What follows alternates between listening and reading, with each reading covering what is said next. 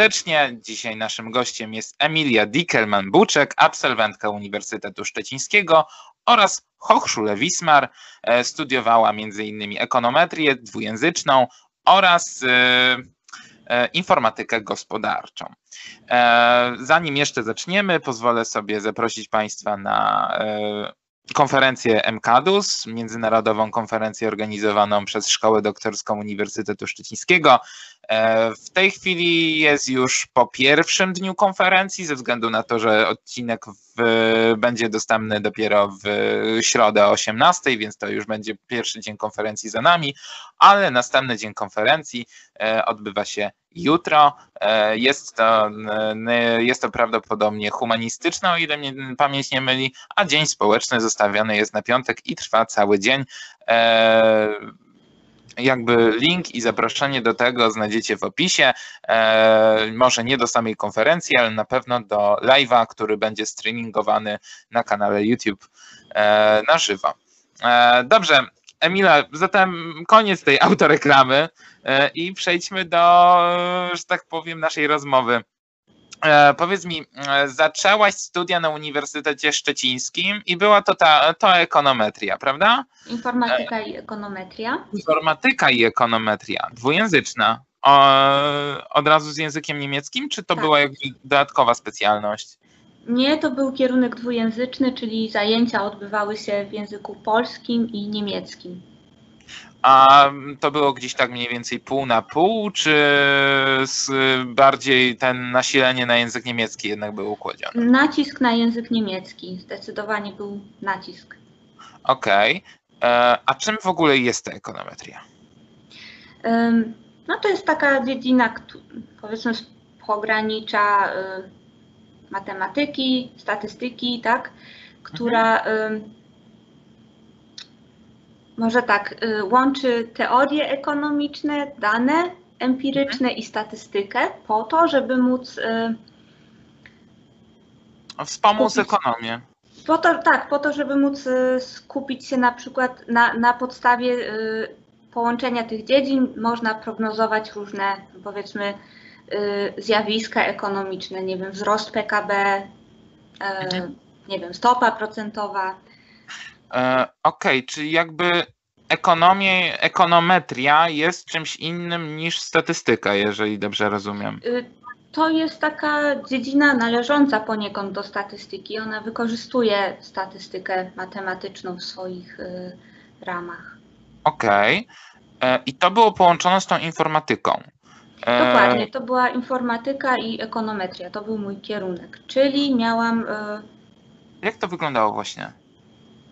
Były zajęcia z dziedziny informatyki, y, były podstawy ekonomii, bo to jest bardzo ważne. Bez podstaw ekonomii nie ma y, ekonometrii, tak? No i oczywiście matematyka, statystyka i ekonometria jako osobny przedmiot. Mhm. E, powiedz mi, czy był to Twój pierwszy wybór, czy raczej gdzieś tam, jak rozważałaś te kierunki studiów, to o, po, pojawiło się coś nowego, ciekawie brzmi, e, spróbujemy, czy bardziej gdzieś e, przy okazji o to zahaczyłaś? Y, nie, ja chciałam studiować, y, znaczy generalnie interesowała mnie informatyka, ale y, kiedy zobaczyłam ten kierunek i jeszcze to, że jest dwujęzyczny i że w ramach tego kierunku można wyjechać do Niemiec, to e, stwierdziłam, że dlaczego by nie spróbować. Czyli jakby podstawowym założeniem tego programu był ten wyjazd do Niemiec. Między innymi, znaczy najważniejsza była informatyka i ekonometria na tym Aha. kierunku. Ale wyjazd do Niemiec tak, ponieważ był to kierunek dwujęzyczny, to e, był wpisany tam w ramy.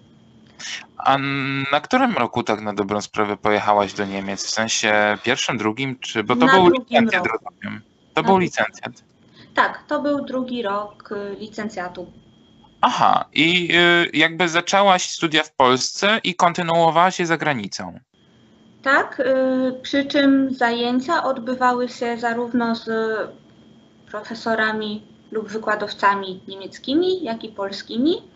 I mhm. w ramach tej współpracy y, polsko-niemieckiej y, profesorowie przyjeżdżali na przykład do Niemiec albo niemieccy przyjeżdżali do Polski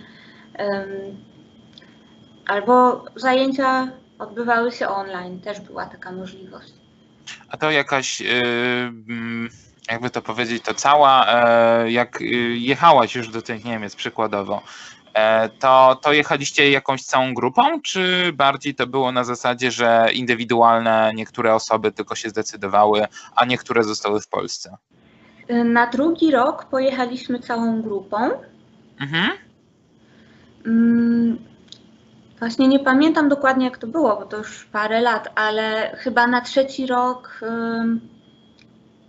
niektórzy studenci chyba wrócili. Tak, tak było i mogli mimo to uczestniczyć w zajęciach online albo przyjeżdżali w jakimś tam określonym czasie. No ale drugi rok cała grupa spędziła w Niemczech. To nie była duża grupa, to było coś około 10 osób. Ale ta grupa była jakby. Y, aha, czyli ta grupa to była całość w ogóle ludzi, którzy byli na ekonometrii tej z informatyką połączoną, tak? Te na, na dwujęzycznym kierunku, tak. To, to byli wszyscy. Ja nie pamiętam dokładnie, czy to 9, czy 11, ale to było coś około 10 osób. Y, dosyć mała liczba.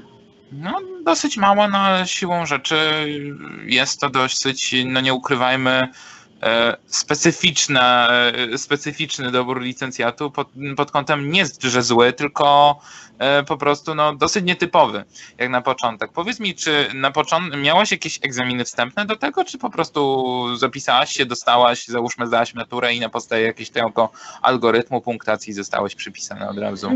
Nie, nie było egzaminów wstępnych, natomiast ja miałam maturę z rozszerzonego języka niemieckiego i chyba ta znajomość języka niemieckiego była mm, wymagana. Nie, jestem pewna, czy matura rozszerzona, czy wystarczyła podstawowa, już teraz y, nie pamiętam, ale mm, mhm. już na zajęciach, na studiach mieliśmy od razu poziom języka niemieckiego B2, czyli y, ktoś, kto kompletnie nie znał języka niemieckiego, mógłby mieć trudności na tym kierunku. Czyli nie było to jakoś, można powiedzieć, weryfikowane na początku, tylko po prostu dostałeś się, ok, zacząłeś studia i E, no nie udało się, no to odpadałeś, że tak powiem, siłą rzeczy, bo nie miałeś wystarczającego poziomu języka niemieckiego. To znaczy mi się wydaje, że ta matura z niemieckiego była wymagana, ale już nie pamiętam na A. ten moment, bo to był rok 2012, jak się przyjmowałam e, na no. te studia, e, ale tak, ale poza tym to chyba nie było żadnej weryfikacji takiej, do, nie, nie było na pewno żadnej dodatkowej weryfikacji, czyli na przykład jakichś wstępnych egzaminów nie było. A y, miałaś te zajęcia w języku niemieckim. Czy to były po prostu zajęcia, które były prowadzone w języku niemieckim, e, czy też były jakieś dodatkowe zajęcia umożliwiające, nie wiem, dokształcenie się w tym języku? E, tak, na pierwszym roku mieliśmy zajęcia na poziomie B2 Aha. i słownictwo y, opierało się też troszkę o właśnie o informatykę, o pojęcia ekonomiczne E, tak, czyli to, mm, to nie były tylko takie zajęcia, jak na przykład opowiedz, co robiłeś e, w czasie ferii świątecznych, tak, tylko mhm. troszkę bardziej specjalistyczne słownictwo, po to, żebyśmy byli mm, przygotowani na ten wyjazd do Niemiec. Natomiast e, zajęcia już od pierwszego semestru były zajęcia, były takie zajęcia, które były prowadzone w języku niemieckim i rzeczywiście y, mimo tej rozszerzonej matury miałam trudności ze względu na to, że no nie znałam po prostu tych pojęć specjalistycznych. Nie znałam ich nawet w języku polskim, tak, no bo mhm. ekonometria, nowość dla mnie, a tym bardziej w języku niemieckim, więc sporo czasu spędzało się na um, tłumaczeniach, tak, na sprawdzaniu um, jak to samo pojęcie, czy jakaś tam metoda, czy jakiś tam model nazywa się po niemiecku i po polsku. Czasami nazywały się tak samo, tak, bo albo mhm. czasami nazewnictwo pochodziło z języka angielskiego, więc nie było większego problemu, a czasami problem rzeczywiście był. E, jak podchodziłaś w ogóle do nauki języka? Bo no wiadomo, wybrałaś takie studia, więc już byłaś, że tak powiem, zmuszona do e, pogłębienia tego, ale jakieś takie, mm, te, nie wiem, no zamiłowanie językiem niemieckim samo się w tobie jakoś zrodziło, czy gdzieś tam ktoś to spowodował? Bo e, no często jest takie podejście, a język niemiecki, a, bo to ciężko się uczyć i to nie brzmi, że tak powiem. E, mm. tak, rzeczywiście. Y, u mnie zaczęło się w podstawówce z tego powodu, że w szkole podstawowej miałam wyłącznie język niemiecki, więc y, to jakby już y, pokazywało trochę ten kierunek, tak? Kontynuowałam to potem w gimnazjum, potem w liceum. Jeżeli chodzi o język angielski, to miałam w gimnazjum tylko podstawy, tak? I później w liceum w zasadzie też niewiele wyżej niż podstawy, ponieważ pierwszym językiem na tym profilu, na którym byłam w liceum, był język niemiecki i e, był to język niemiecki rozszerzony właśnie, czyli był to nacisk na maturę rozszerzoną z języka niemieckiego. E, czy to była jakaś wielka pasja?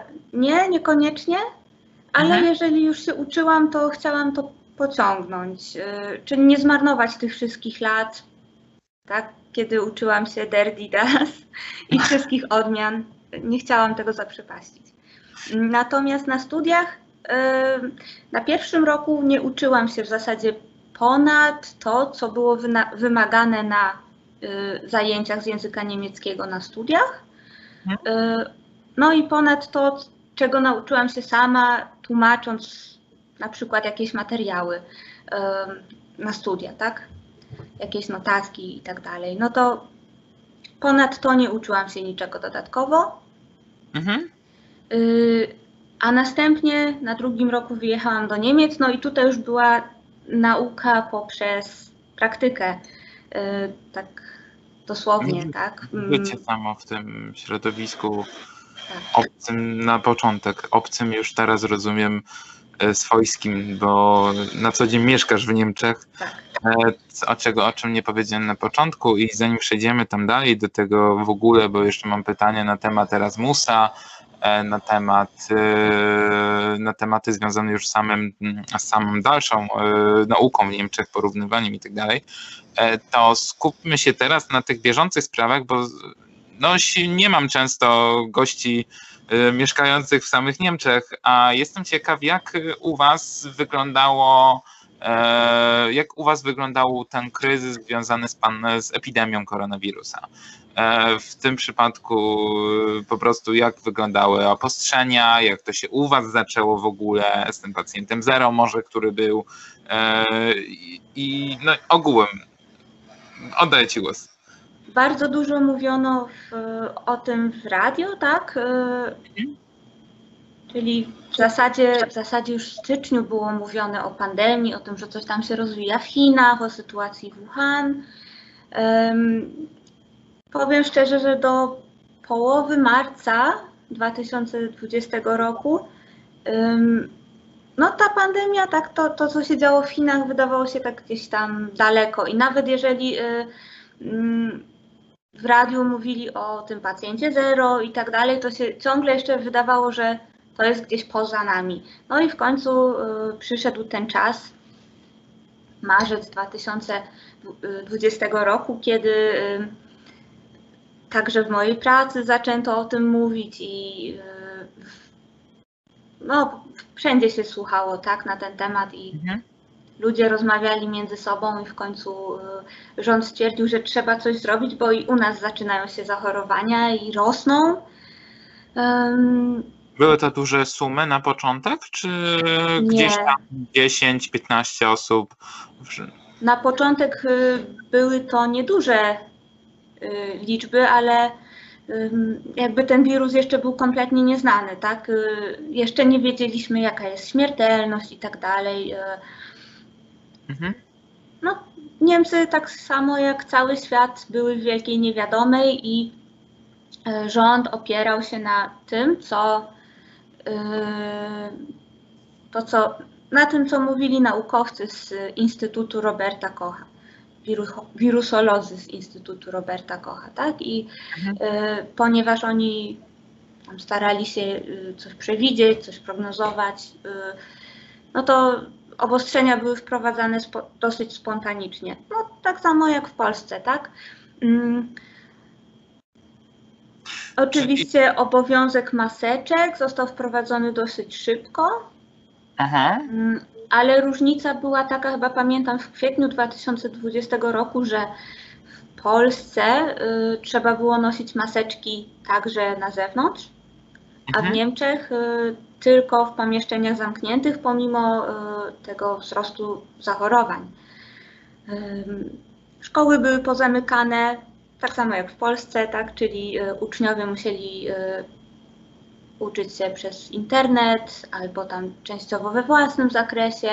Uniwersytety tak samo y, przeszły w tryb online. Wiele firm przeszło w tryb online. Między innymi ja pracuję zdalnie do teraz, y, ponieważ moja firma nie chce jakby dzielić ludzi na tych zaszczepionych czy tam niezaszczepionych, więc y, na razie dają nam jeszcze możliwość pracy z domu. A jak wyglądała sytuacja związana z gospodarką? W sensie restauracje, hotele, to też zostało pozamykane, czy... Wszystko zostało pozamykane, tak. y, Było bardzo długo zamknięte do połowy maja, no i później znowu w listopadzie 2020 roku. Aż mniej więcej do połowy maja tego roku, czyli bardzo długo wszystko było pozamykane. Muszę też dodać, bo to w sumie ważne, że częściowo dużo obostrzeń zależało od landów, Mhm. czyli rząd nie miał takich, y, rząd miał ogólne wytyczne, ale y, bardzo dużo zależało od sytuacji w danym landzie, czyli obostrzenia nie obowiązywały, takie same obostrzenia nie były obowiązujące w całych Niemczech, jeżeli w moim landzie, na przykład, czyli w Mecklenburgii, y, Mhm. zachorowania spadały, no to można było troszeczkę poluźnić. Tak, Czyli ponieważ każdy land jakby podchodził do tego mm, wedle własnego. Były jakieś tam odgórne narzucone obostrzenia, ale każdy land mógł jeszcze mieć własny zakres takiej a, suwerenności, która mogła wprowadzać dodatkowe ograniczenia, jeżeli To dobrze rozumiem. było tak, to było do pewnego momentu, ale w pewnym momencie mm, też y, zaczęto jakby kłaść Mhm. nacisk na to, żeby było dość jednolicie w całych Niemczech, Aha. ponieważ e, zachorowania wszędzie były podobne, a w niektórych miejscach sytuacja była naprawdę ciężka. I przede wszystkim wiadomo, dostać się z Niemiec do Polski czy z Polski do Niemiec, no to już były pewne zasady, ale przejazd y, na terenie Niemiec, tak, z miasta X do miasta Y y, nie był mm, jakby ograniczony, więc żeby mm, żeby zapobiec temu rozprzestrzenianiu się wirusa chociażby tu na terenie Niemiec, no to w pewnym momencie zaczęto kłaść nacisk na to, żeby zasady były jednolite albo w miarę jednolite dla całego kraju. A powiedz mi, jak to wygląda, e, jeżeli chodzi o tą gospodarkę dla Niemiec? e, Czy no firmy, no siłą rzeczy zamknięto hotele, zamknięto restauracje, no nie mogły one zarabiać tak, jak to było do tej pory. Analogiczna sytuacja jak w Polsce. E, Czy e, jakoś rząd niemiecki wprowadził jakieś, e, o ile się tym w ogóle interesowałaś, czy wprowadzono jakieś programy, jakieś takie wsparcie finansowe dla tych przedsiębiorstw, czy po prostu zawiesili działalność i zajęli się czymś innym? Ym, Nie mogę powiedzieć za wiele na ten temat, ale rzeczywiście zostały wprowadzone jakieś programy Aha. wsparcia. Okej, e, to to jedno, coś jeszcze na temat. A jak wygląda w tej chwili sytuacja, jeżeli chodzi o e, epidemię? W tej chwili już tam powoli te są poluzowywane, e, jakby obostrzenie, czy raczej gdzieś tam w tle szykujemy się na czwartą falę e, tego koronawirusa na jesień przykładowo? O, dobre pytanie, no mm, O, nie wiem, nie, nie czytam negatywnych wiadomości, ale zdecydowanie y, na razie nastawienie jest dość pozytywne ze względu na to, że trwają szczepienia. Mhm. Mm, U, y, u Was są y, dopuszczone szczepienia Pfizerem, Johnsonem, AstraZeneką również, czy Tak. ona również AstraZeneką? Moderna, tak, Astra, Johnson i E, A słyszałem, że no, BioNTech. BioNTech. A, a jeszcze niby coś Niemcy do, doszły gdzieś tam, mm, jak ja przeglądałem różne artykuły, e, to doszły mnie słuchy, że Niemcy pracują również nad własną szczepionką. Jest to prawda, czy... Pierwszy E, słyszę. Aha. E, To być może fake news dzisiaj jest y, ich, e, że tak To powiem. może być fake news, a to może być prawda, tak? Tylko, że widocznie ta szczepionka nie jest jeszcze niczym imponującym, jeżeli rzeczywiście taka powstaje, bo w przeciwnym razie y, słyszelibyśmy o tym już wszędzie. Okej. E, Dobra, dzięki, dzięki Ci wielkie za e, krótką historię wprowadzającą do tego, co się działo w Niemczech przez okres pandemii. E, wróćmy teraz do tematu głównego, czyli do wyjazdu do Niemiec, e, ale zanim jeszcze wyjazd do Niemiec, to powiedz mi, on był na e, podstawie programu Erasmus, czy jakiegoś innego? E, Tak, ja udałam się na podstawie programu Erasmus. Tak jak powiedziałam już na początku, wyjazd do Niemiec, do Wismaru był wpisany w program studiów, natomiast można było to połączyć, czyli można było starać się o grant y, na wyjazd w ramach programu Erasmus. No i komu się udało, y, ten miał szczęście, bo nie jechał y, bez niczego, tylko miał dofinansowanie. Okej. I właśnie ponieważ na liście stał Wismar, czyli czy tam wyjazd do, na wymianę z Hochschule Wismar, no to ja się o, takie, y, o taki grant postanowiłam ubiegać i podobnie zrobiły inne osoby z mojej grupy i mm, pamiętam, że tych miejsc do Wismaru było sporo, mm, Mhm. ponieważ ja- właśnie nie wiem jak jest teraz, ponieważ to już tyle lat Tak, y, tak, siłą rzeczy. siedem- jak siedem- będą- 7 lat temu. E, Natomiast pamiętam, że wtedy było tak, że mm, były różne kraje, różne miasta y, na liście i do różnych, y, na różne uczelnie była ograniczona liczba miejsc. Niektóre 4, niektóre 10, bardzo różnie. I też od miejsca, do którego się wyjeżdżało, zależała wysokość grantu, ponieważ jak wiadomo, y, duże miasta są droższe, więc y, utrzymanie tam nawet takie podstawowe jak akademik i wyżywienie jest droższe niż y, w mm, Mhm. mniejszych miastach. A Wismar to było, to jest trochę mniejsze miasto. To nie jest duże, y, wielkie miasto studenckie, to jest Ile ma mniej więcej mieszkańców, jeżeli wiesz? Ile ma mniej więcej tak mieszkańców? u, y, 60 tysięcy, może trochę więcej. Takie miasto, no nie jest to, że tak powiem, metropolia, nie jest to też duże miasto, ale to co mówisz, takie średnie. E, powiedz mi, mm, jak szłaś na program Erasmus, y, teraz Erasmus Plus chyba, bo te plusy są dzisiaj wszędzie. E, powiedz mi, jak szłaś na Erasmus, y, to e, wyglądało to mniej więcej tak, że jak się tym w ogóle zainteresowałaś? To się trzeba było zgłosić do jakiejś osoby? Bo ja osobiście podczas studiów nie interesowałem się jakoś szczególnie tym tematem, ale jestem ciekaw, czy jest jakieś biuro Erasmusa, czy to było gdzieś tam osoba odpowiedzialna za to do waszego wydziału? E, Jak to wyglądało? Ym, no właśnie. To tak, było jakieś biuro, Mhm. do którego trzeba było się udać osobiście, złożyć jakieś podanie. Rzeczywiście coś takiego składałam, chyba składałam moje oceny. Mhm. Także no tak, było troszeczkę papierologii, żeby udać się na ten wyjazd i następnie trzeba było po prostu już oczekiwać na decyzję. I pamiętam, że musiałam jeszcze, że obo- obowiązkiem było wykupienie ubezpieczenia na wypadek nieszczęśliwych wypadków. Na wypadek, tak. No, no. w razie nieszczęśliwego wypadku. E, powiedz, no mów, mów. To był E, obowiązek, żeby móc wyjechać y, za granicę.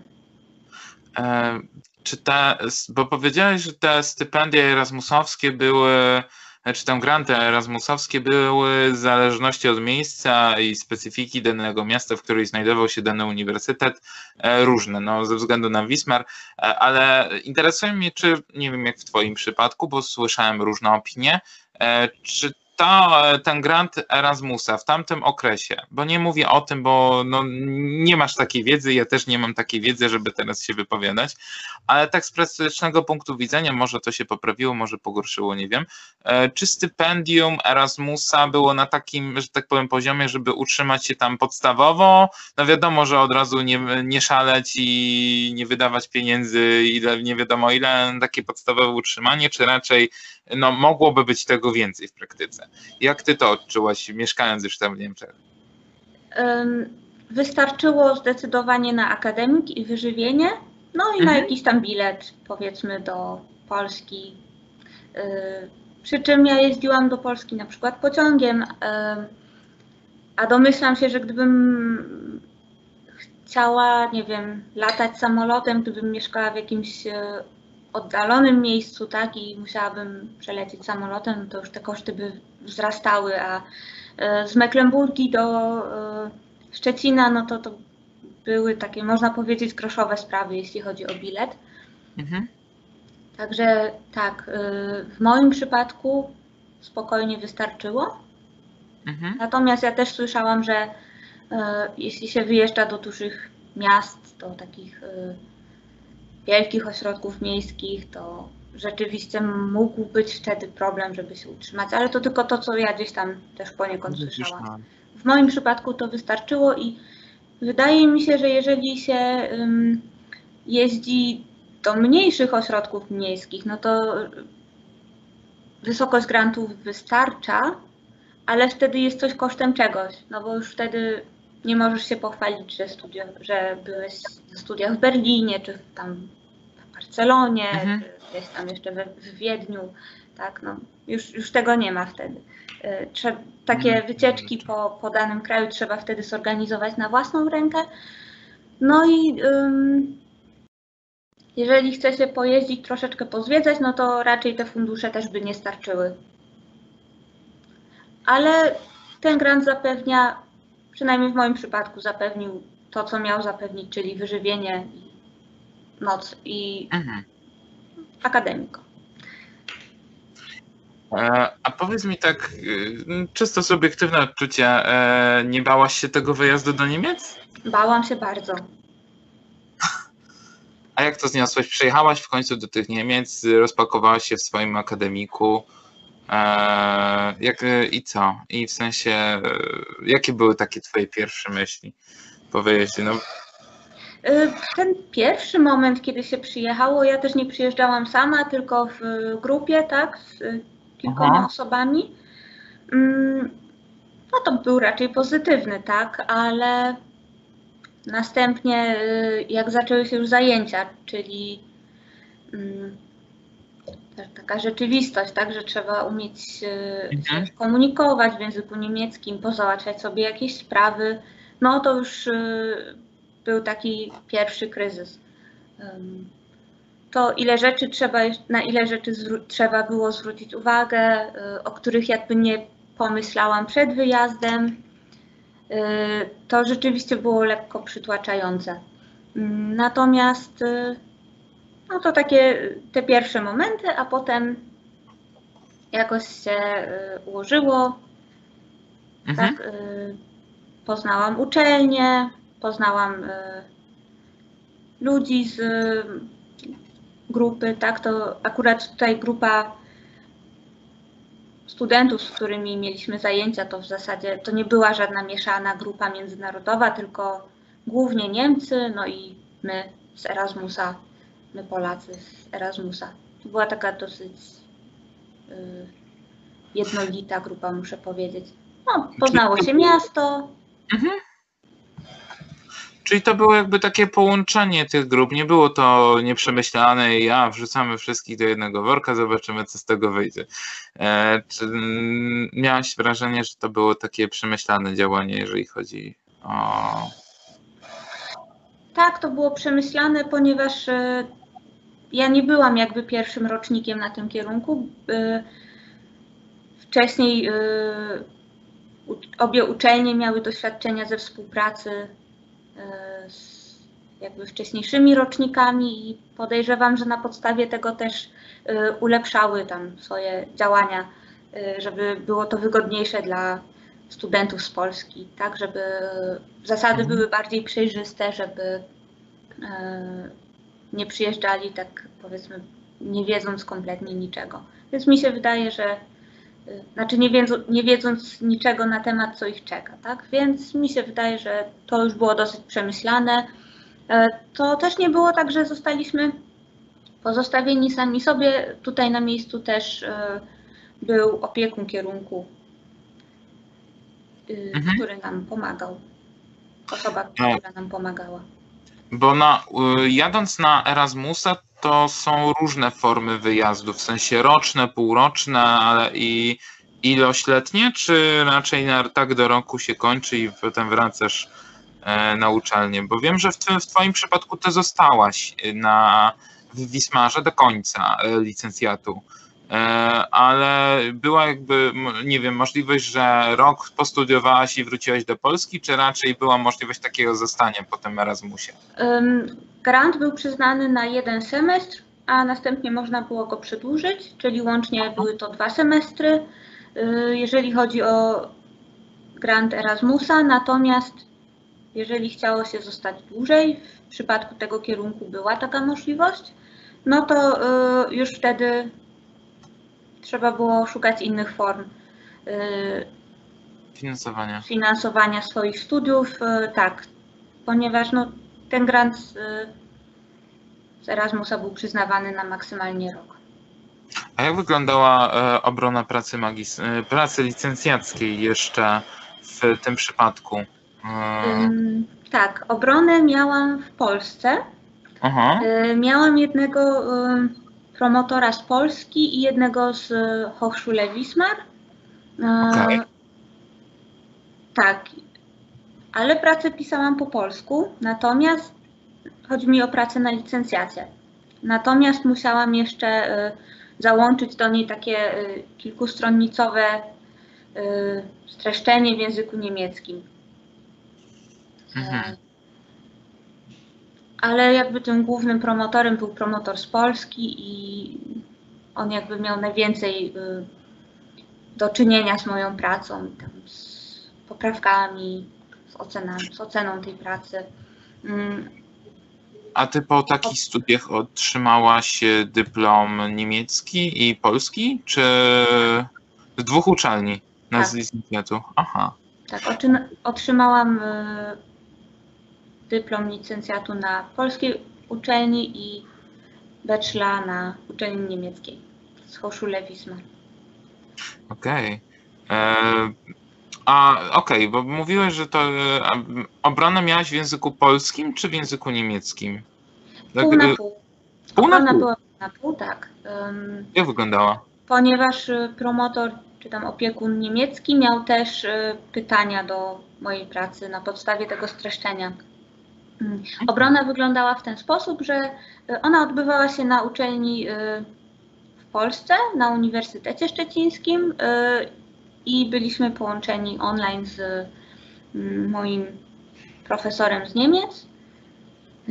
No i najpierw przedstawiłam, mm, przedstawiłam moją prezentację, a następnie zostały zadane mi pytania do tej prezentacji. Właśnie to jest chyba też różnica, jeżeli chodzi o, e, nie jestem pewna, ale wydaje mi się, że jest pewna różnica między obroną polską i niemiecką i e, obrona na tym kierunku dwujęzycznym była troszeczkę na styl niemiecki, ponieważ pytania zadawane na obronie nie dotyczyły e, stricte studiów, a tylko i wyłącznie tego, co jest w mojej pracy. E, czyli jakby ta obrona mówisz, bo zaraz przejdziemy również do pracy magisterskiej, bo ty tam już jest, studiowałaś informatykę gospodarczą już w samym Wismarze, na Hochschule Wismar, e, ale właśnie interesuje mnie, bo mówisz, że ta obrona e, niemiecka charakteryzuje się bardziej takim praktycznym skupieniem się na tej twojej pracy, a nie dookoła tego, co się dzieje ze studiami. E, czyli nie wszystkie te przedmioty, które miałaś na studiach i tam losowane pytania. No tak przypadkiem był, przynajmniej było w moim przypadku w Szczecinie, e, ale właśnie interesuje mnie, jak wyglądają w takim razie, jak wyglądają takie nie już ze względu na ten, na ten twój przedmiot, ale czy może wiesz, jak wyglądają również obrony prac licencjackich e, w Niemczech? Czy w ogóle jest coś, coś takiego jak licencjat w Niemczech? Y, to jest bachelor, tak. I mm, no tak jak mówię, należy przedstawić prezentację. Mhm. E, ta prezentacja ona nie do końca ma być jakby streszczeniem pracy, troszeczkę streszcze, ma być to streszczenie pracy, ale bardzo mi, mile widziane jest y, to, żeby mm, też czymś zaskoczyć na tej obronie, czyli przedstawić jakieś dodatkowe, ciekawe rzeczy, których być może w pracy nie ma. Zadawane są też pytania, mhm. Mm, które są Przynajmniej tak było na moim kierunku. Nie mogę się wypowiadać o wszystkich, ale y, w moim przypadku był bardzo silny nacisk y, na to, żebym mm, pokazała powiązanie mojej pracy, tematu pracy, o którym pisałam, z moimi studiami. Czyli żebym wykazała, mm, na jakiej podstawie łączą się te dziedziny, które opisałam w mojej pracy, z moimi studiami. Czyli połączenie praktyki z teorią. Okej. Okay. To było na e, licencjacie, na magisterce było troszeczkę inaczej. I teraz przejdziemy do magisterki. W takim razie, ale zanim magisterka, to najpierw tradycyjnie e, początek studiów. Zdecydowałaś się wybrać Hochschule Wismar i zostałaś w tym Wismarze. E, czy te studia miałaś opłacane, musiałaś za nie płacić, jak na przykład za studia e, wieczorne, czy tam niestacjonarne, tak jak w Polsce, czy miałaś je za, za darmo ze względu na to, że są to studia dzienne? Studia w Niemczech generalnie są płatne. Mhm. Również studia dzienne. Nie są, znaczy, czy to nie są duże kwoty, to bardzo dużo zależy od, oczywiście od uczelni, od danej uczelni. Mhm. Jest to opłata semestralna, Y, I w moim przypadku na uczelni w Wismarze było to około 70 euro na semestr. No tak przyzwoicie. I to były właśnie te wszelkie opłaty, w tym się mieściły opłaty administracyjne, y, jakieś tam, o, takie wiadomo, administracja, że tak powiem. Mhm. E, jak, e, bo no, studiowałaś, e, zaraz przejdziemy tam do szczegółów, studiowałaś w Niemczech i miałaś możliwość studiowania w Polsce na tamten okres, czyli na te 8-7 lat temu, może no, nawet ile minęło od momentu, kiedy obroniłeś magisterkę? Trzy lata od momentu obrony magisterki. Okej, okay, no to czyli jest jeszcze w miarę świeży ogląd. E, jak możesz porównać studia w Niemczech a studia w Polsce, z czym się one znacząco od siebie różnią? Czy są jakieś różnice, czy względem nie odbiegają od siebie aż tak bardzo? Było sporo różnic. E, możliwe, że na ten temat, e, że na ten moment te różnice się troszeczkę pozacierały, zwłaszcza przez tam czas korony. Tak, tak. No pierwsze, pierwsza najważniejsza różnica, nie było indeksów. Nie było indeksów nie było indeksów. Tak, wszystkie oceny mieliśmy w systemie yy, na platformie tak online i tam mieliśmy dostęp do tych ocen yy, i do tych ocen mieli yy, Aha. dostęp profesorowie, także nie trzeba było ich nigdzie wpisywać, nie trzeba było oddawać indeksów do dziekanatu. Także no nie ma się takiej pamiątki, tak jak z okresu licencjatu, tak? Ta, powiedzmy mhm. książeczka, która sobie leży w domu i można powspominać. No, w Niemczech y, tego nie ma. A przynajmniej nie było na mojej uczelni. Y, mhm. Bardzo dużo rzeczy odbywało się przez internet. Wszystkie materiały mieliśmy na platformie e-learningowej, czyli wszystkie y, prezentacje i opracowania, które były potrzebne do nauki, mieliśmy na platformie e-learningowej Mhm. e, i w zasadzie to był no, taki powiedzmy obowiązek profesorów tutaj, żeby udostępnić wszystkim studentom mm, dostęp do tych materiałów. Mm, Co Mhm. jeszcze? Nie było na przykład, y, nie było obowiązku uczestnictwa w zajęciach. Y, Zajęcia były dobrowolne. Tak było na mojej uczelni. Zasady Ale mogą się oczywiście różnić y, w zależności od uczelni, czyli y, czy to były wykłady, czy ćwiczenia, nie było tego obowiązku. Okej. Ym, oczywiście y,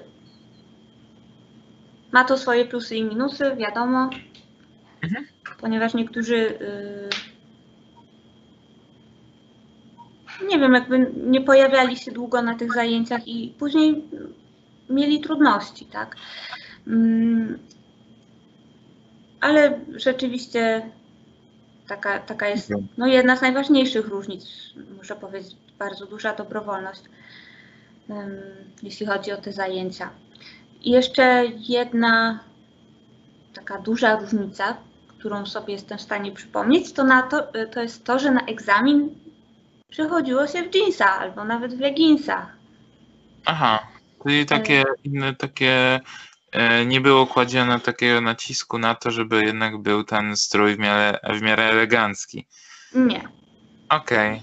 Nieważne, czy był to egzamin ustny, czy, czy pisemny, Ale kogo że nie obchodziło. to było tak, no. człowiek brał. To było tak głównie myślisz w przypadku twojej uczelni, czy to, czy to raczej jest takie podejście e, również na innych uczelniach? Mm, Nie mam za bardzo porównania. Mi się wydaje, że, y, że w wielu miejscach jest takie podejście, ale mogę się mylić. Okej. Eee, Jeżeli chodzi o tą różnicę, to faktycznie jest duża różnica, jeżeli chodzi o e, podejście dotyczące e, tej dobrowolności, jeżeli chodzi o chodzenie na zajęcia zdalne, e, nie zdalne, tylko jeżeli chodzi o chodzenie w ogóle na zajęcia ćwiczeń i wykładów. W Polsce mamy wykłady, e, przynajmniej jak ja jeszcze studiowałem, to mieliśmy te wykłady nieobowiązkowe.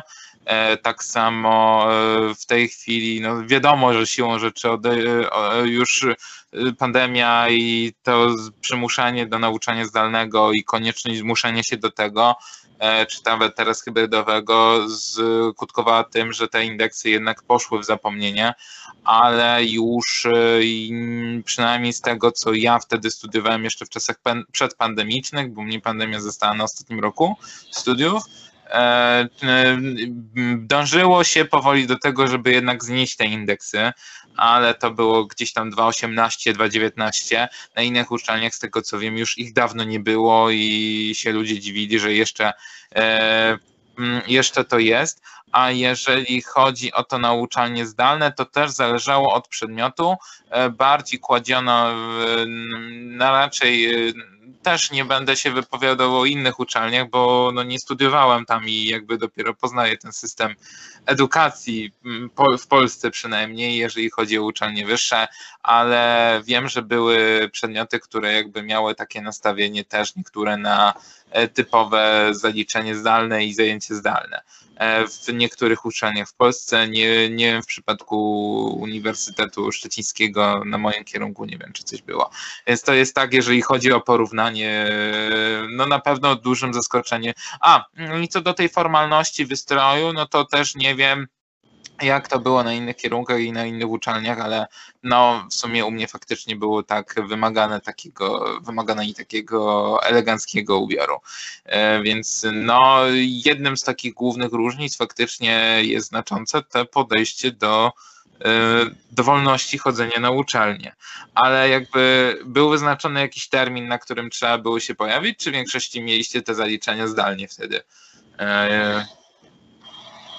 Znaczy zaliczenia nie były zdalne. y, Warto było być przynajmniej na pierwszych zajęciach. Okej.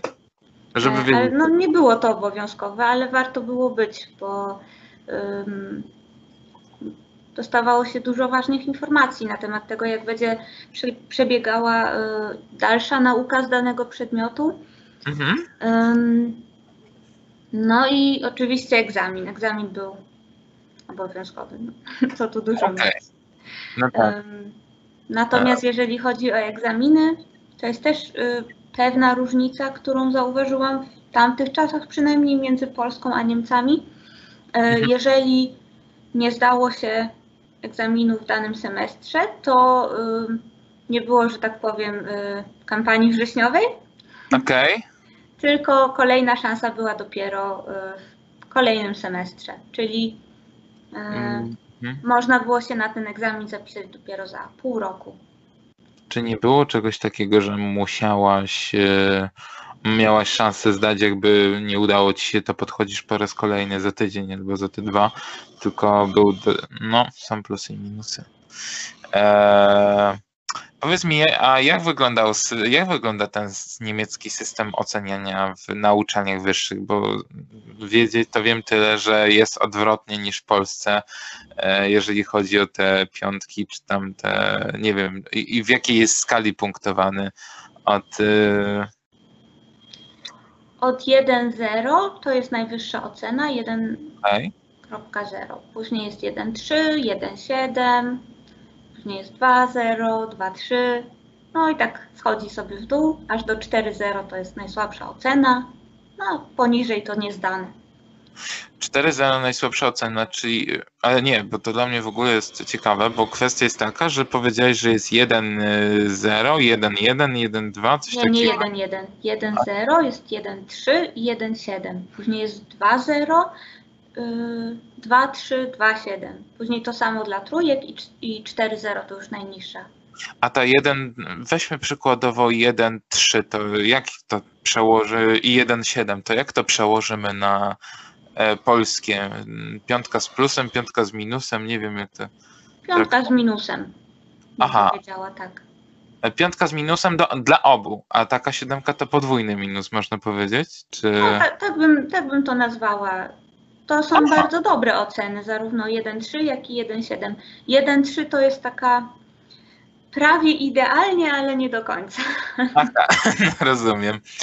No e, Okej, okay, system e, to mamy w Polsce. E, e, hmm, dobrze, przejdźmy zatem do Hochschule Wismar. Zaczęłaś tam studiowanie, e, pracę pisałaś już w języku niemieckim.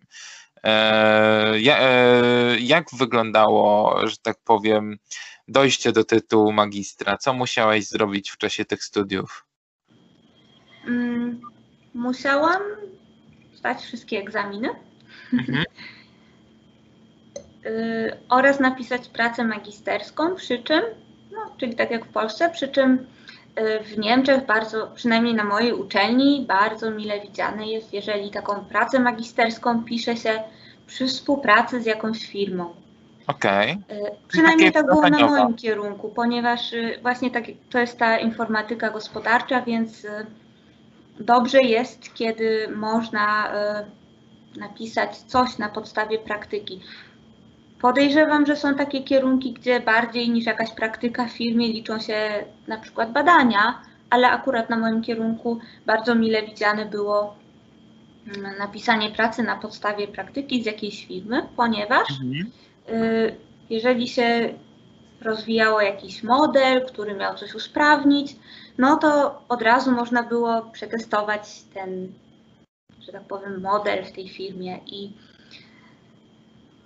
mhm. powiedzmy na żywo, tak? I, I, sprawdzić w praktyce, czy to rzeczywiście coś daje, czy tylko, czy, czy nic nie dało, tak? Czy, no, to tylko była, y, było dobre w teorii, a już niekoniecznie w praktyce. Y, I firmy rzeczywiście, na przykład firmy informatyczne, y, chętnie przyjmują takich studentów na praktyki, którzy później no, czegoś się uczą, tak, i później piszą pracę na podstawie swojej praktyki. Natomiast taka praca nie jest wtedy udostępniana dla osób postronnych, ponieważ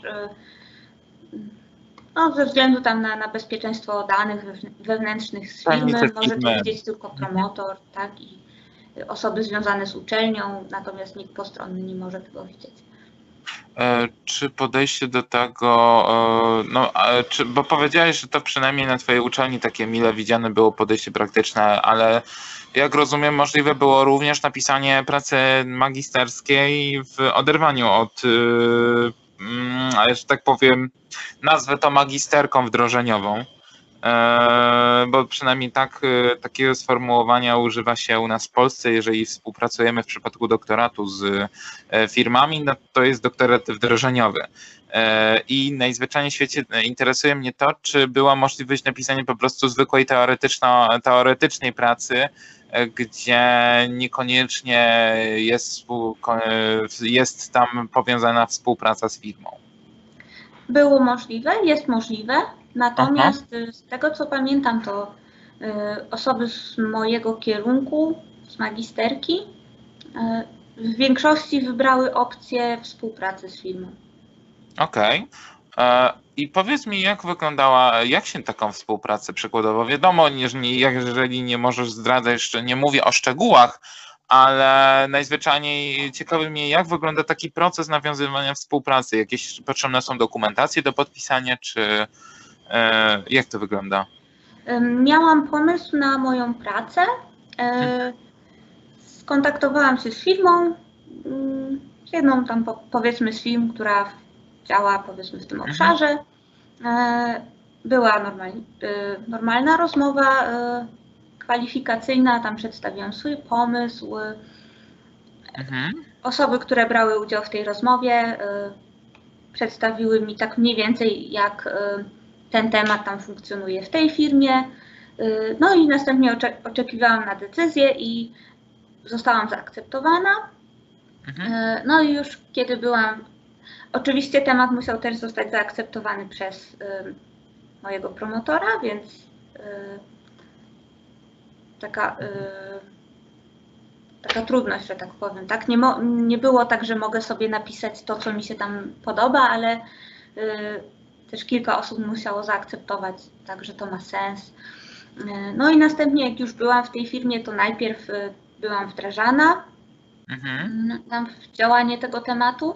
E, następnie, znaczy następnie, no dostałam takiego powiedzmy mentora mhm.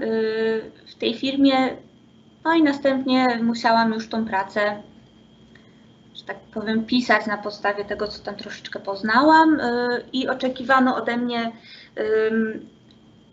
powiedzmy tam co dwa tygodnie musiałam przedstawić, y, że tak powiem, kolejny wynik tej pracy. Zaczęło się oczywiście od y, takiego wstępnego zarysu, gdzie musiałam przedstawić, co sobie wymyśliłam do tej pracy i te ten mój mentor, y, ale nie tylko on, bo tam jeszcze oprócz tego druga osoba uczestniczyła w, że tak powiem, w procesie powiedzmy sprawdzania tak, te wyników mojej pracy tam z tej firmy.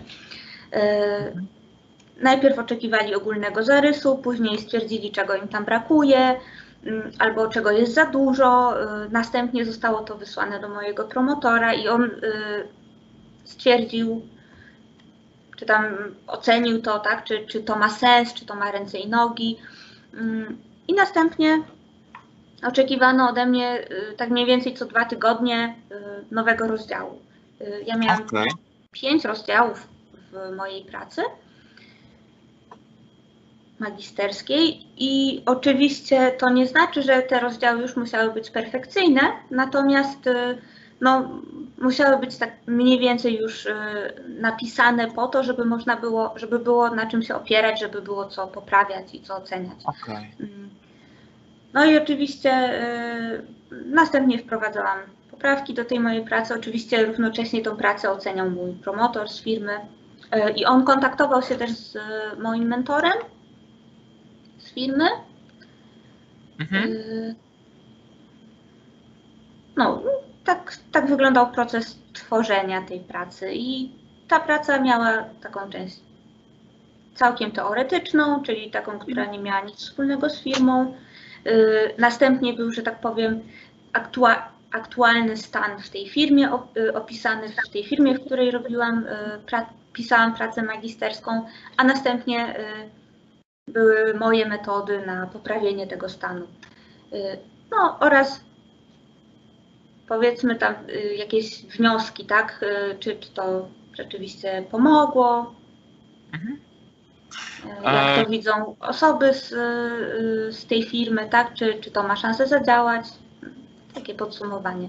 Czyli magisterki w Twoim przynajmniej przypadku i w przypadku takiej, no, mówimy w przypadku mm, no, Twojego zagadnienia, twojej, Twojego zainteresowania, e, miały taki mocny charakter praktyczny, a dużo jest tak. takich dużo jest, jest to jakby standardem w Niemczech, żeby znajdywać firmy i w ogóle ta współpraca biznesu z uczelniami jest dosyć rozwinięta, czy raczej gdzieś tam.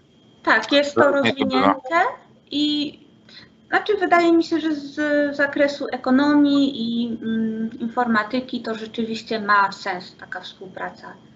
No myślałam się, że są takie dziedziny, gdzie y, niekoniecznie y, musi być nacisk na tą praktykę w jakiejś tam firmie z danej dziedziny, ale akurat w przypadku y, ekonomii i y, informatyki warto jest zapoznać się z tym, jak teoria wygląda w praktyce w trakcie pisania magisterki. Mhm. Można przy okazji,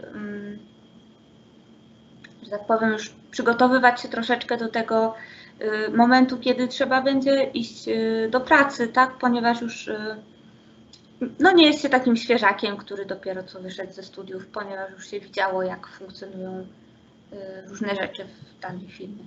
Nawet jeżeli po tych praktykach nie robi się, nie pracuje się w danej firmie, tylko szuka się,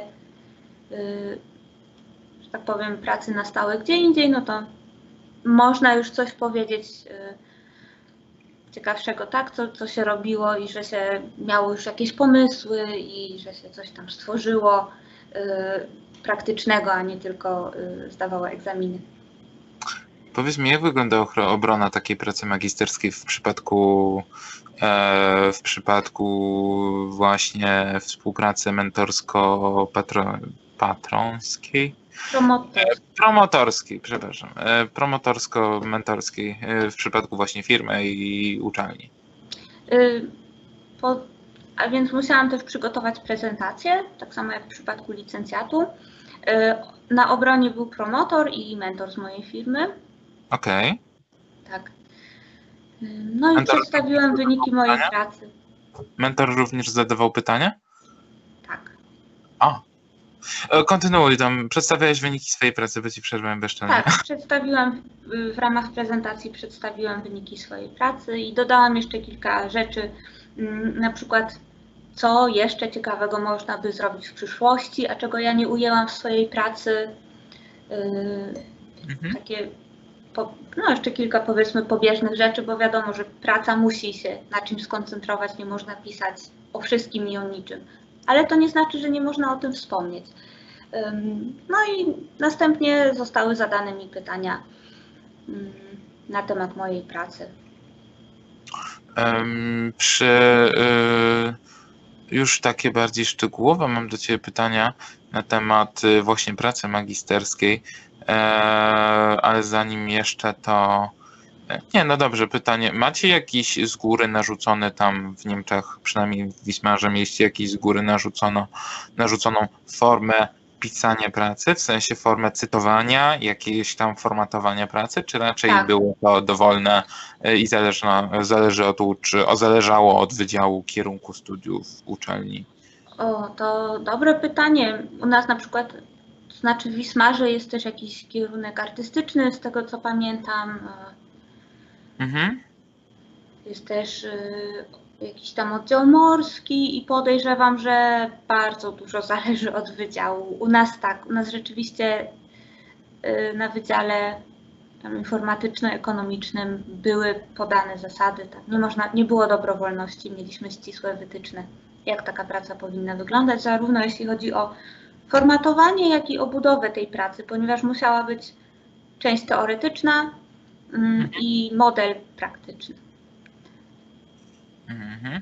A teraz takie pytanie, jak e, wyglądało, bo rozumiem, że korzystałaś również z literatury z książek różnych niemieckich y, przy formułowaniu tej części teoretycznej pracy. Tak. E, jak wygląda? I wiem, że to może być dosyć śmieszne pytanie, ale e, no, ze względu na to, że e, jest również przydatne dla mnie, to również je tutaj wykorzystam. E, Jak wyglądało wypożyczanie książek w Niemczech? Różni się ono zasadniczo od Polski, czy wygląda to mniej więcej tak samo jak w Polsce? Czy idziesz do biblioteki, zakładasz kartę, wypożyczasz? Ja korzystałam z biblioteki uczelnianej i em, I? mogłam wypożyczać te książki lub też czasopisma mm, na podstawie mojego, y, jak to się nazywa, dowodu studenckiego, tak? Czy Karty studenckie. karty studenckiej, dokładnie, y, Mhm. z tej uczelni. Mm, Okej, Miałam też dostęp, właśnie tak jak mówiłam, że tutaj, y, że moja uczelnia miała bardzo rozbudowaną platformę e-learningową i też dzięki tej platformie, platformie był dostęp do y, biblioteki uczelnianej i wszystkie źródła, które miały formę zdigitalizowaną, można było y, poprzez platformę e-learningową pożyczyć. okej. E, Powiedz mi, e, w takim razie przejdziemy w końcu do trzeciego punktu i ostatniego naszej rozmowy. E, Możesz siebie określić jako informatyka? Y, tak, mogę, ponieważ ja Okej. poszłam, y, jeśli chodzi o ścieżkę zawodową, to, to bardziej jest ona w stronę, że tak powiem, informatyki niż ekonomii. Okej. E, I w takim razie, bo ty studiowałaś informatykę gospodarczą, już mowa o Niemczech. E, To czym się ona różni od tej zwykłej informatyki? No więc y, informatyka gospodarcza opiera się na powiedzmy planowaniu, tworzeniu, wdrażaniu, nie wiem, obsłudze, dalszym rozwoju i tak dalej systemów informatycznych mm, lub opro- oprogramowania. Natomiast głównie chodzi o ym, wsparcie przebiegu procesów biznesowych. E, Mhm. Jeżeli mówimy o oprogramowaniu. No i na przykład znajduje zastosowanie w,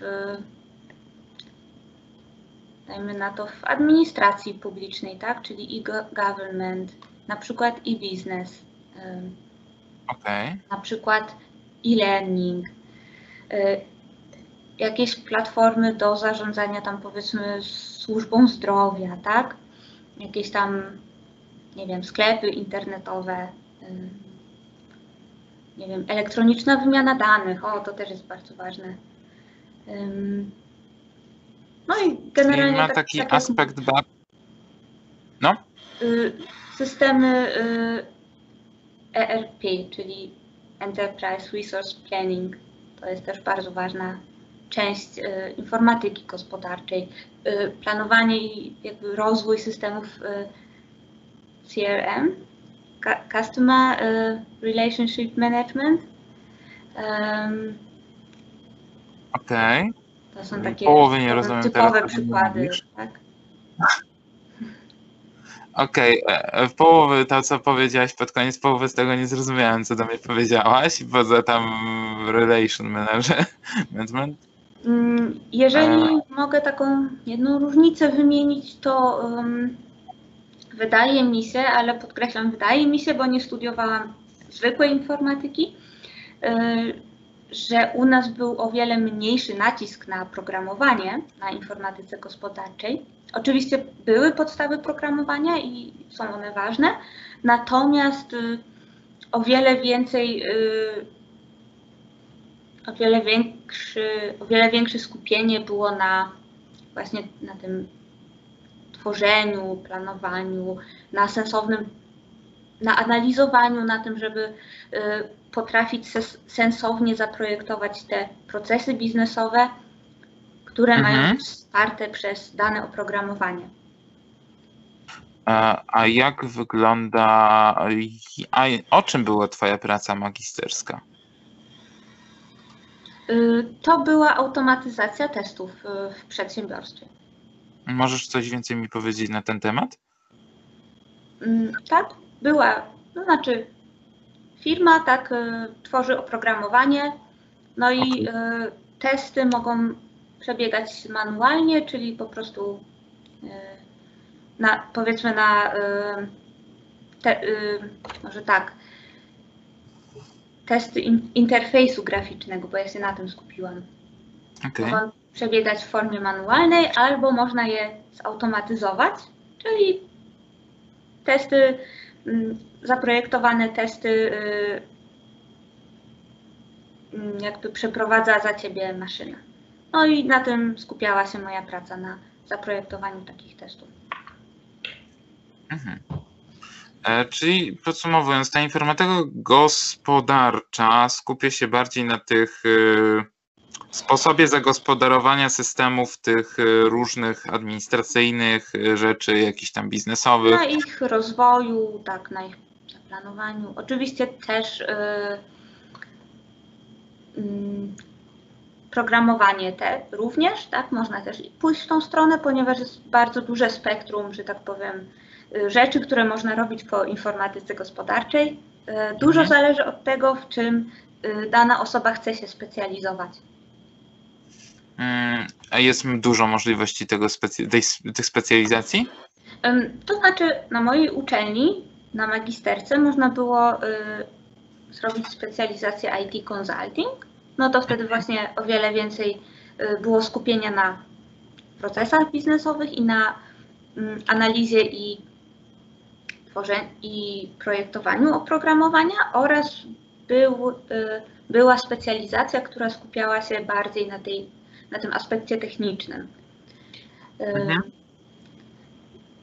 no właśnie, także y, no, mówię, możliwości jest bardzo dużo. Można programować aplikacje, można być analitykiem biznesowym, można y, programować bazy danych, można zarządzać bazami danych, można być konsultantem do spraw oprogramowania w firmie albo szkoleniowcem,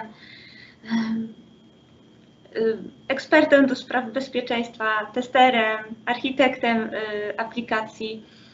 y, Czyli do wyboru do koloru, podsumowując. no, jakie, można prowadzić jakieś tam wsparcie techniczne, można nawet y, być, nie wiem, projektantem y, Strony experience, tak, czyli y, Mhm. tej, że tak powiem, y, części interfejsowej, jeżeli ktoś się w tym szkoli, bo na, y, na zajęciach nie mieliśmy bardzo y, zbyt dużo na, na ten temat, ale można też iść w stronę grafiki, jeżeli ktoś bardzo by chciał. Do jakieś dodatkowe szkolenia w tym kierunku lepiej widziane są potem, czy raczej wystarczy ta wiedza podstawowa, którą zdobywamy na uczelni? Mm, Nie, warto się szkolić, oczywiście, warto się dalej szkolić i tutaj już w zależności od, ym, od dziedziny, której y, chcesz się rozwijać, ja jestem certyfikowanym testerem na przykład. Mam, mam międzynarodowy certyfikat. Testerem. O! A czym się zajmuje taki tester? To zależy ym, od tego, ym, to zależy od potrzeb danej firmy, od tego, jakie to jest oprogramowanie i, i czego firma oczekuje od danego testera, bo nawet y, w dziedzinie testów można Jeszcze wyróżnić różne inne formy. Dokładnie. Okej. Na przykład może być y, inżynier testów, może być test manager, może być y, zwykły tester. Aha. ja, nie.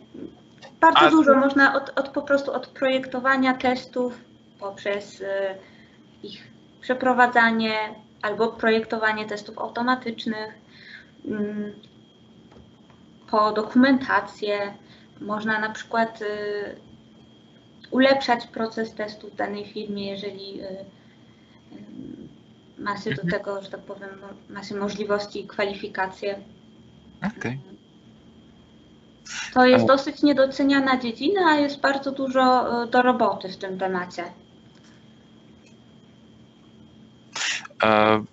To teraz tak z innej beczki, już tam na koniec y, opowiedziałaś sporo o sytuacji w Niemczech, opowiedzieliśmy, przebrnęliśmy przez, e, przewa przewałkowaliśmy praktycznie wszystkie studia od początku do końca. E, powiedziałaś o obronie, powiedziałaś czym się zajmujesz, powiedziałaś nawet e, o swoich uprawnieniach testerskich. E, powiedz mi, a czym się zajmujesz, a czym się interesujesz tak jako hobbystycznie na co dzień? Czy skupia się to wokół Twojej pracy głównie, te Twoje jakieś zainteresowania, czy również masz poza tym, poza pracą również jakieś zainteresowania? Y, no oczywiście lubię moją pracę i słucham, y, czy tam oglądam na przykład y, różne dodatkowe materiały, jak inni mądrzejsi ode mnie robią to lepiej, żebym, żebym mogła to zastosować w swojej pracy. Natomiast y, poza tym y, lubię gry komputerowe. Y, i lubię kryminały i to niezależnie od tego, czy są to książki, czy seriale. Ale głównie skupiam się na kryminałach, których akcja rozgrywa się w, tak powiem, w dawniejszych czasach Mhm. E, bo paradoksalnie te kryminały, których akcja rozgrywa się współcześnie, bardzo skupiają się na wykorzystaniu techniki w, że tak powiem, w rozwiązywaniu zagadek, czyli wiadomo, mhm. mamy przestępstwo, no to tutaj się sprawdzi policyjną bazę danych, tutaj y, sprawdzi się jakiegoś tam y, przestępcę w nie wiem, mediach społecznościowych, tutaj jest jakieś nagranie z kamery przemysłowej, tak, i że tak powiem, bardzo dużo techniki, która pomaga w rozwiązaniu zagadek, natomiast y, te kryminały, nawet te nagrywane współcześnie, czy pisane współcześnie, ale których akcja rozgrywa się y, w dawnych czasach, kiedy ta technika jeszcze nie była ta, tak rozwinięta, y, no, mam wrażenie, że do znaczy do rozwiązania zagadki y, często jest trzeba zbierać poszlaki i y, zwracać uwagę na naprawdę najdrobniejsze szczegóły. Y, mhm. I często to rozwiązanie, dojście do tego rozwiązania zagadki jest bardzo takie kreatywne, tak, za pomocą no, metod, które się nie opierają na technice, no bo po prostu tego w dawnych czasach nie ma, nie było. A czy to nie jest tak, że pracując na co dzień w technologii po prostu szukasz czegoś, żeby e, po prostu uciec na chwilę od tego, gdzieś tam się zagłębić w tą, odpocząć, e, być może to jest tym spowodowane, czy... Może być, rzeczywiście. Może, może mieć to wpływ. Nie trudno mi powiedzieć, ale no, wydaje mi się, że tak. Fajnie czasami y, zobaczyć jeszcze raz taki świat, który był przed y, czasem smartfonów i mhm. internetu i po, y, powiedzmy globalnej sieci, gdzie można znaleźć wszystko i wszystkich. A jaka, jaki jest Twój ulubiony tytuł w przypadku książki, ewentualnie tytuł w przypadku serialu lub filmu? Książka to Sherlock Holmes. Okej. Okay. A serial to Detektyw Colombo, czy Inspektor Colombo. E, a powiedz mi, e, oglądałaś ostatni, e, masz Netflixa czy nie? Tak z ciekawości. Nie, nie reklamuję tutaj Netflixa spokojnie. Aktualnie jest to zbyt mały kanał, żeby wejść w jakąkolwiek współpracę, ale zastanawia mnie, to polecam Ci, jeżeli byś kiedyś zdecydowała się wykupić serial Lupin jest to jakby, no tylko że on tu wykorzystuje te nowoczesne metody, ale nie tylko. E, I jest to dosyć ciekawy serial pod kątem, no już wyszedł, wyszła druga część i zakończenie sezonu. Jestem już po tym serialu, nie będę spoilerować, bo to jest jeszcze stosunkowo nowa. Zresztą mm, też chciałbym, żebyś to zobaczyła, ale jeżeli lubisz y, kryminały, czy jakieś takie dojścia, zagadki, e, to jest to, no może nie kryminał, ale E, jest to opowieść po prostu na podstawie książki o Arsenie Lupin, e, złodzieju, dżentelmenie. I jest też dosyć ciekawy i myślę, że mógłby Ciebie również zainteresować. E, dobrze, Emila. Dziękuję Ci bardzo za e, poświęcony czas. E, było bardzo, było to bardzo produktywna rozmowa. Było no na pewno jest coś innego niż do tej pory, w sensie nie obs- poobserwowałem w tej chwili, można było się czegoś dowiedzieć o studiach zagranicznych, już nawet pomijając już fakt o tak specyficznych dziedzinach jak ekonometria czy informatyka, e, ale no, myślę, że ten wywiad dużo wniósł. E, Dziękuję Ci jeszcze raz bardzo i mam nadzieję być może w przyszłości na kolejną rozmowę, e, ale to jeszcze porozmawiamy na, na kiedyś, zostawimy te dalsze Bardzo chętnie. rozmowy. Dobrze, to dziękuję Ci bardzo serdecznie i do zobaczenia. Też dziękuję. No pa.